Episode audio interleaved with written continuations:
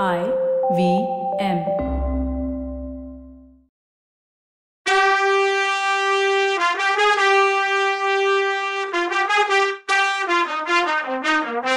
வணக்கங்க.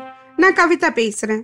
Welcome to கதை பாட்காஸ்டின் பொன்னியின் செல்வன். இது எபிசோட் நம்பர் நூத்தி எண்பத்தி ஏழு. கந்தமாறன் நம்பிய பார்த்து உன் ஃப்ரெண்டு செஞ்ச கொலைய மறைக்க பாக்குறியான்னு கேட்டான். அப்போ சின்னவர் முட்டாளே சும்மா இருன்னு அவனை அதட்டினார். அப்புறம் நம்பிய பார்த்து தனாதிகாரியும் அவங்க கொல்ல பார்த்தாங்களா? எப்படி தப்பிச்சாருன்னு கேட்டார். இதோ இங்க உட்காந்து அழுதுட்டு இருக்க பழுவூர் ராணியோட உதவியோட தான் தப்பிச்சாருன்னு சொன்னா நம்பி. ஏன் இளையராணி அழுதுட்டு இருக்கான்னு கேட்டாரு சின்னவர். அவரோட அம்மா இறந்துட்டாங்கன்னு அழுதுட்டு இருக்கா அதெல்லாம் பின்னாடி விசாரிக்க கூடாதான்னு நம்பி கொஞ்சம் எரிச்சலா தான் கேட்டான். ஆமாமா பெரிய பழுவேட்டரையரை தான் முதல்ல பார்க்கணும். நீ போய் நான் வந்திருக்கத சொல்லுன்னாரு. அவருக்கு எப்பவும் அண்ணன் மேல உள்ள பயபக்தி குறையல. அதனால திடீர்னு அவர் முன்னாடி நிக்க தயங்கினார். ஐயா உங்க அண்ணன் எங்கேயும் போயிட மாட்டார். நான் போய் நீங்க வந்திருக்கத சொல்றேன். ஆனா அந்த கொல்லகாரங்களை பிடிக்க நீங்க எதுவும் செய்ய போறது இல்லையான்னு கேட்டான் நம்பி. சின்ன பழுவேட்டரையர் அவர் நெத்தியில கையால அழுத்திக்கிட்டு ஆமா ஆமா முன்னாடி ஒரு சமயம் இப்படித்தான் என் புத்தி தடுமாறுச்சு. சக்கரவர்த்திய கொல்ல ட்ரை பண்ணவன தப்பி ஓட விட்டுட்டேன்னு சொன்னாரு. அவனும் தப்பிடல. அந்த குன்றத்து மேலதான் இருக்கான். உங்க ஆளுங்களுக்கு சீக்கிரம் சொல்லுங்கன்னு அவருக்கு நிலைமைய திரும்ப எடுத்து சொன்னான் நம்பி. டக்குன்னு தளபதி தன்னோட வந்த வீரர்களுக்கு கட்டளையிட்டாரு. அவங்க குதிரையிலிருந்து இறங்கி கானாரி நதி குன்று மேல இருந்து விழற இடத்துக்கு பக்கத்துல போய் சேர்ந்தாங்க. அவங்க அங்க போய் சேர்ந்ததும் மேல இருந்து பெரிய பெரிய உருண்டைக்கல்லா கீழே விழுந்துச்சு. அவங்க அதுல இருந்து தப்பிக்கிறதே பெரிய விஷயமா இருந்துச்சு. கொஞ்சம் பேர் அந்த கல்லால கீழே விழவும் செஞ்சாங்க. சின்ன பழுவேட்டரையர் உடனே நம்பிய பார்த்து அவங்க எப்படி கீழே இருந்து மேலே ஏறினாங்கன்னு தெரியுமான்னு கேட்டார். அப்போ நம்பி குகைக்குள்ள பூந்து ஏறினாங்க. குகையில ரகசிய வழி ஏதாவது இருக்கணும்னு நினைக்கிறேன் அப்படின்னா. வாங்க போய் பார்க்கலான்னு எல்லாரும் குகைக்குள்ள போனாங்க. குகைக்குள்ள இருந்து ஒரு உயரமான உருவம் தட்டு தடுமாறி வெளியில வந்துச்சு. குகை வாசல்ல நின்று வர்றவங்களை உத்து பார்த்துச்சு. அண்ணனை அடையாளம் கண்டுபிடிக்க முடியல கொஞ்ச நேரம் சின்னவருக்கு.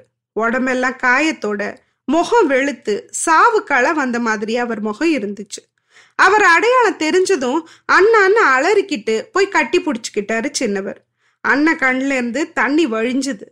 அவரு தம்பி நீ எவ்வளோ தடவை சொன்ன நான் அதை மதிக்காம மோசம் போயிட்டேன்னு தழுதழுத்த குரல்ல சொன்னார்.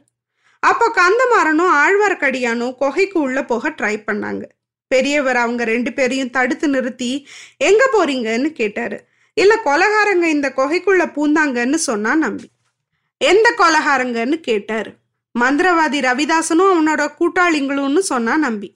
அவங்க கொலகாரங்க இல்லைன்னாரு பெரியவர். அப்போ கந்தமாறன் பாத்தீங்களா? வந்தியத்தேவன் தான் கொலகாரன். நான் சொன்னேன்லன்னா. பெரியவர் அவனை உத்து பார்த்துட்டு இந்த முட்டாள் இங்க எப்படி வந்து சேர்ந்தான்னு கேட்டார். உடனே சின்னவர் கந்தமாறன் கடம்பூர்லேருந்து சேதி கொண்டு வந்தான். இளவரசர் கரிகாலர் இறந்துட்டார்.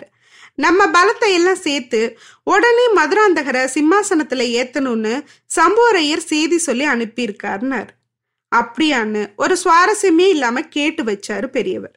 அப்புறம் தஞ்சாவூர்ல நிலைமை எப்படி இருக்குன்னு கேட்டாரு பெரியவர். அண்ணா எல்லாத்தையும் விவரமா சொல்லணும்.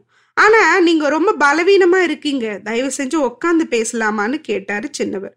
குகை வாசல்லையே உட்காந்துட்டாரு பெரியவர். அப்போ நம்பி ஐயா கொஞ்சம் விட்டிங்கன்னா குகைக்குள்ளேயே போய் குன்றுக்கு மேல போக வழி இருக்கான்னு பார்க்கலான்னா? நம்பி. எதுக்குன்னு? கேட்டாரு பெரிய பழுவேட்டரையர். இல்ல ரவிதாசன் கூட்டம் இதுல பூந்துதான் மேலே ஏறினாங்கன்னு சொன்னா நம்பி. பெரியவர் தலையை அசைச்சு குகைக்குள்ள போறதுல யூஸ் இல்லப்பா. அவங்க பாறை ஒன்ன தள்ளி குகை வழியா அடைச்சிட்டாங்க. அது என் மேல விழற மாதிரி இருந்துச்சு. நான் தப்பிச்சு வெளியில வந்தேன்.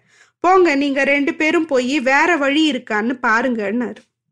நம்பியும் கந்தமாறனும் அந்த பக்கம் போனதும் அவர் பார்வை சேந்தனமுதன் மேலையும் பூங்குழலி மேலையும் விழுந்துச்சு. அவங்க யாரு? எதுக்கு இங்க வந்திருக்காங்கன்னு கேட்டாரு.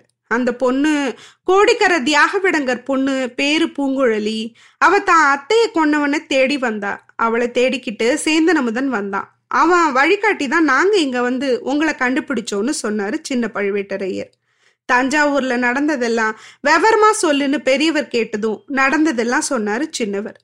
மந்தாகினி உயிரை விட்டதையும் சொல்லிட்டு அண்ணா இதுக்கிடையில கொடும்பாளூர் வேளாம் பெரிய படையோட வந்து திடீர்னு தஞ்சாவூர் கோட்டையை முற்றுகையிட ஆரம்பிச்சிட்டான்.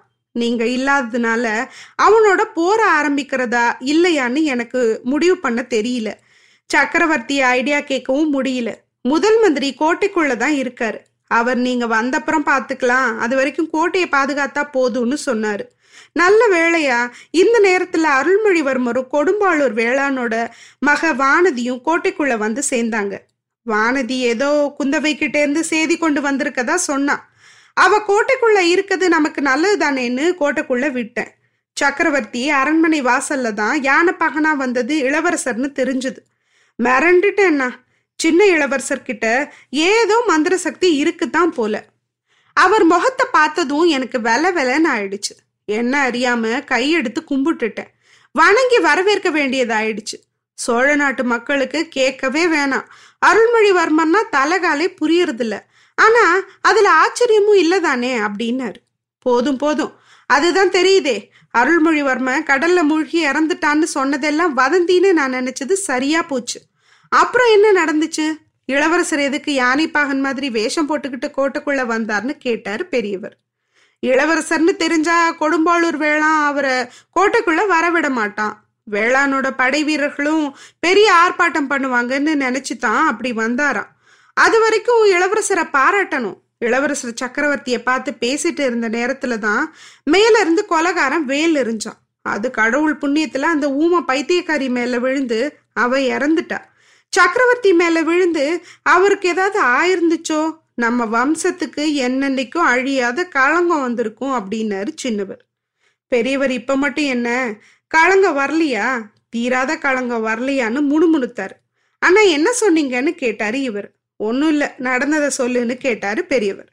அப்புறம் ஒரு பெரிய அற்புதம் நடந்துச்சு. ரொம்ப காலமா நடக்க முடியாம இருந்த சக்கரவர்த்தி ஓடி போய் அந்த ஊமையை மடியில எடுத்து வச்சுக்கிட்டு புலம்ப ஆரம்பிச்சிட்டாரு. நாங்க எல்லாரும் அதை பார்த்து பிரமிச்சு நின்னுட்டோம். பூங்குழலி தான் கொலகாரனை பிடிக்க போறேன்னு ஓடுனா. அவன் நல்லா இருக்கணும். அவன் மூலமா தான் இன்னைக்கு உங்களை இந்த கோலத்திலேயாவது பாக்குற பாக்கியம் கிடைச்சதுன்னு நெகிழ்ந்துட்டார். பெரியவர் கண்ணில் தண்ணி வர தம்பி இதிகாச புராணத்துல அண்ணன் மேல பக்தியா இருக்க தம்பிய பத்தி கேள்விப்பட்டிருக்கேன். ஆனா ஒன்ன மாதிரி அவங்க யாரும் இருந்திருக்க முடியாது. போகட்டும் அப்புறம் என்ன நடந்துச்சுன்னு சொல்லுன்னாரு. பூங்குழலியும் நானும் பொக்கிஷ நிலவரையில சுரங்க பாதையில போயிட்டு இருக்கும் போது அங்க இருட்டுல ஒருத்தனை பிடிச்சேன். அவன் கொலகாரனா இருக்குமோன்னு நினைச்சேன். குரலை கேட்டதும் மதுராந்தகன்னு தெரிஞ்சது. எதுக்கு அங்க வந்தான்னு தெரியல. கேட்டதுக்கு சரியான பதிலும் இல்ல. யாருக்காவது சந்தேகம் வந்துட போகுதுன்னு எனக்கு பயமா இருந்துச்சுன்னு சொன்னாரு சின்னவர். ஒருவேளை உண்மை அதுதானோன்னு கேட்டாரு பெரியவர். இல்லைண்ணா இல்ல. அந்த சாது புள்ள பூச்சிக்கு அவ்வளவெல்லாம் தெரியாது. வேலை எரிஞ்சிட்டு ஓடினவன நானே கண்ணால பார்த்தேனே. அது மட்டும் இல்ல மதுராந்தகம் பொக்கிஷ ரூம்ல இருந்து வரவே மாட்டேன்னுட்டான். அவனை சமாதானப்படுத்தி அரண்மனையில கொண்டு போய் விட்டுட்டு காவல் போட்டுட்டு திரும்பி பொக்கிஷ நிலவரைக்கு போலாமான்னு நினைச்சேன் அதுக்குள்ள வேற பெரிய சம்பவம் எல்லாம் நடந்துருச்சு. சக்கரவர்த்தி இறந்துட்டார்னோ யாரோ அவரை கொண்டுட்டாங்கன்னு வெளியில வதந்தி பரவிடுச்சு. உடனே கொடும்பாளூர் வேளார் அவரோட படை வீரர்களை கோட்டையை தாக்க சொல்லிட்டாராம். வேளிர் படையோட கைகோள வந்து சேர்ந்துடுச்சு. நம்ம வீரர்கள் யாரும் அப்ப ரெடியா இல்ல. அவங்களுக்கு வழி நடத்த நானும் கோட்டை வாசல்ல இல்ல. அதனால கொடும்பாளூர் படையும் கைகோள கோட்டை கதவை உடச்சிக்கிட்டும் செவுத்துல ஏறி குதிச்சும் உள்ள வர ஆரம்பிச்சிட்டாங்க. நான் போய் சேர்றதுக்குள்ள பதினஞ்சாயிரம் பேர் கோட்டைக்குள்ள வந்துட்டாங்க. நம்ம ஆளுங்க ரெண்டாயிரம் பேர் தான். அவங்களும் வீரத்தோட தான் சண்டை போட்டாங்க. நான் போய் தான் சண்டையை நிறுத்தினேன். நாம வீரர்களை ஒரு இடத்துல நிறுத்தி இனிமே கோட்டைக்குள்ள இருக்கிறதுல யூஸ் இல்லைன்னு முடிவு பண்ணி நம்ம வீரர்களோட வெளியில கிளம்புனேன் மத்த ரெண்டு படையும் என்ன தடுக்க பார்த்தாங்க. தடுத்தவங்களை வெட்டி சாச்சிட்டு அதாகதம் பண்ணிட்டு வெளியில வந்தோம். பழுவூர் குடும்பத்தை சேர்ந்தவங்களுக்கோ இல்ல மதுராந்தகருக்கோ ஏதாவது ஒரு சின்ன கெடுதல் நடந்துச்சுன்னாலும் கொடும்பாளூர் வம்சத்தையே கொளுத்திடுவேன்னு பூதி விக்ரமகேசரிக்கு ஓலை அனுப்பிட்டு தான் வந்தேன். அப்புறம் நீங்க கடம்பூர்ல இருப்பீங்கன்னு நினைச்சுக்கிட்டு தான் வந்தேன். ஆனா குடமுருட்டி ஆத்து கரையில கந்தமாறன் குதிரை மேல ஏறி பறந்து வந்துட்டு இருந்தான். பழுவூர் பணக்கொடிய பார்த்ததும் தான் நின்னான். அவன் கொண்டு வந்த நியூஸ் எனக்கு பயங்கர ஷாக்கா இருந்துச்சு. நீங்க தஞ்சாவூர் கிளம்பி போய் கொஞ்ச நாள் ஆச்சுன்னு உங்களுக்கு சம்புவரையர் ஏதோ செய்தி சொல்லி அனுப்பியிருக்காருன்னு சொன்னான். நீங்க தஞ்சாவூருக்கு வந்து சேரவே இல்லைன்னு சொன்னதும் தகைச்சு போயிட்டான். அப்புறம் சம்போரையர் என்ன சொல்லி அனுப்புனார்னு கேட்டதும் எல்லாத்தையும் விவரமா சொன்னான். இளவரசர் கரிகாலர் இறந்துட்டார்னோ அவரை வந்தியத்தேவன் கொன்னுட்டானோ அதனால மதுராந்தகரை சிம்மாசனத்துல ஏத்த இதுதான் சரியான நேரம்னு அதுக்கு என்ன பண்ணணுமோ அதெல்லாம் பண்ணணும்னு நம்மளை சப்போர்ட் பண்றவங்களுக்கெல்லாம் ஓலை அனுப்பி பட திரட்டணும்னு சொல்லி அனுப்புனாராம். இது எனக்கு சரியா பட்டுச்சு. நீங்களும் பட திரட்ட தான் போயிருக்கீங்கன்னு நினைச்சு சீக்கிரம் வந்துடுவீங்கன்னு நம்பினேன். நம்ம பழுவூர் படைங்களை மண்ணியாத்துக்கும் கொள்ளிடத்துக்கும் நடுவுல திருப்புறம்பயம் மேட்டில் கொண்டு போய் நிறுத்தினேன். உடனே ஓலை எழுதி கொடுத்து அனுப்பி மழவாடி தென்னவன் மழவராயர் குன்றத்தூர் கிழார் மும்முடி பல்லவராயர் தான தொங்கி கலிங்கராயர் வணங்காமுடி முனையதரையர் தேவசேனாதிபதி பூவரையர் அஞ்சாத சிங்க முத்தரையர் ராஜாளியார் இவங்களுக்கெல்லாம் குதிரை தூதுவங்களை சீக்கிரமா போறதுக்கு சொல்லி அனுப்பியிருக்கேன்.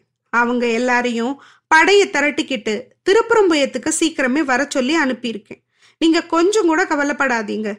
கொடும்பாளூர் வேளாணையும் திருக்கோவிலூர் மலையமானையும் மறுபடியும் தலையெடுக்க முடியாதபடிக்கு பண்ணிடலாம். தஞ்சாவூர் கோட்டையை மறுபடியும் பிடிச்சிடுவோம். மதுராந்தகரை சிம்மாசனத்துல ஏத்திடலான்னு உற்சாகமா திட்டங்களை அடுக்கிக்கிட்டே போனாரு சின்னவர். ஆனா அவரோட பேச்சு கொஞ்சம் கூட பெரியவருக்கு சந்தோஷத்தை கொடுத்த மாதிரியே தெரியல. அவரோட கவனம் வேற பக்கம் திரும்பினுச்சு. தம்பி அது யாரு? அது யாரு இப்படி விம்மி அழுதுட்டு இருக்குதுன்னு கேட்டாரு. ஆனா தெரியலையா? நம்ம இளையராணி தான் பாவம் உங்களை காப்பாத்த ரொம்ப கஷ்டப்பட்டுட்டாங்க போல இருக்கு. அவங்கள பத்தி நான் குறை சொன்னதெல்லாம் மன்னிச்சிடுங்கண்ணா. மந்திரவாதி ரவிதாசனும் உன்னோட கூட்டாளிங்களும் உங்களை சிறப்பிடிச்சிட்டு வந்தாங்க. இளையராணி தான் உங்களை ஃபாலோ பண்ணி வந்து காப்பாத்தினாங்க இல்லையான்னு அவரே கெஸ் பண்ணி ஒரு கதையை சொன்னாரு. பெரியவர் அதுக்கு ஆமாமா இளையராணி தான் என் உயிரை காப்பாத்துனா நந்தினி மட்டும் என்னை பாதுகாக்கலைன்னா என்ன நீ உயிரோட பார்த்துருக்க முடியாது. உலகத்துக்கு உண்மை தெரியாமையே போயிருக்கும்னாரு. ஆமா இளையராணி இவ்வளோ நல்லவங்கன்னு எனக்கு தெரியாம போயிடுச்சே. அப்புறம் உலகத்துக்கு எப்படி தெரியும்? அப்படின்னு கேட்டாரு சின்னவர். பெரியவர் அதை கவனிக்காம நந்தினி இன்னும் இங்க இருந்து போகலையா? கொகையில இருந்த வழி வழியா மத்தவங்களோட போயிருப்பான்னுல நினைச்சேனாரு உங்களை விட்டுட்டு எப்படி போவாங்கன்னான்னு கேட்டாரு சின்னவர். ஐயோ எப்பா? இன்னும் உலகம் தெரியாத சின்ன பிள்ளையாவே இருக்கியப்பா. உங்க அண்ணன் உனக்கு ராமர் தான். ஆனா அதுக்காக உங்க அண்ணிய நீ இப்படியா நம்புவ? அது சரி. இளவரசர் கரிகாலர் செத்து போயிட்டாருன்னு நாங்கெல்லாம் சோகத்துல இருக்கோம். உங்களுக்கு மட்டும் அந்த சோகம் இல்லையா? நான் பிளான் பண்றியா நீ? நான் வில்லன் பிரதர்ஸ்ன்னு அந்த நல்ல மனுஷனையும் சேர்த்து சொல்லிட்டேன். வில்லன் சின்ன தம்பின்னு ஒன்னைய மட்டும் தயா சொல்லியிருக்கணும் அப்படின்னு இப்பதான் தோணுது. அடுத்த எபிசோட்ல என்ன நடக்குதுன்னு பார்க்கலாம். அது வரைக்கும் நன்றி வணக்கம்.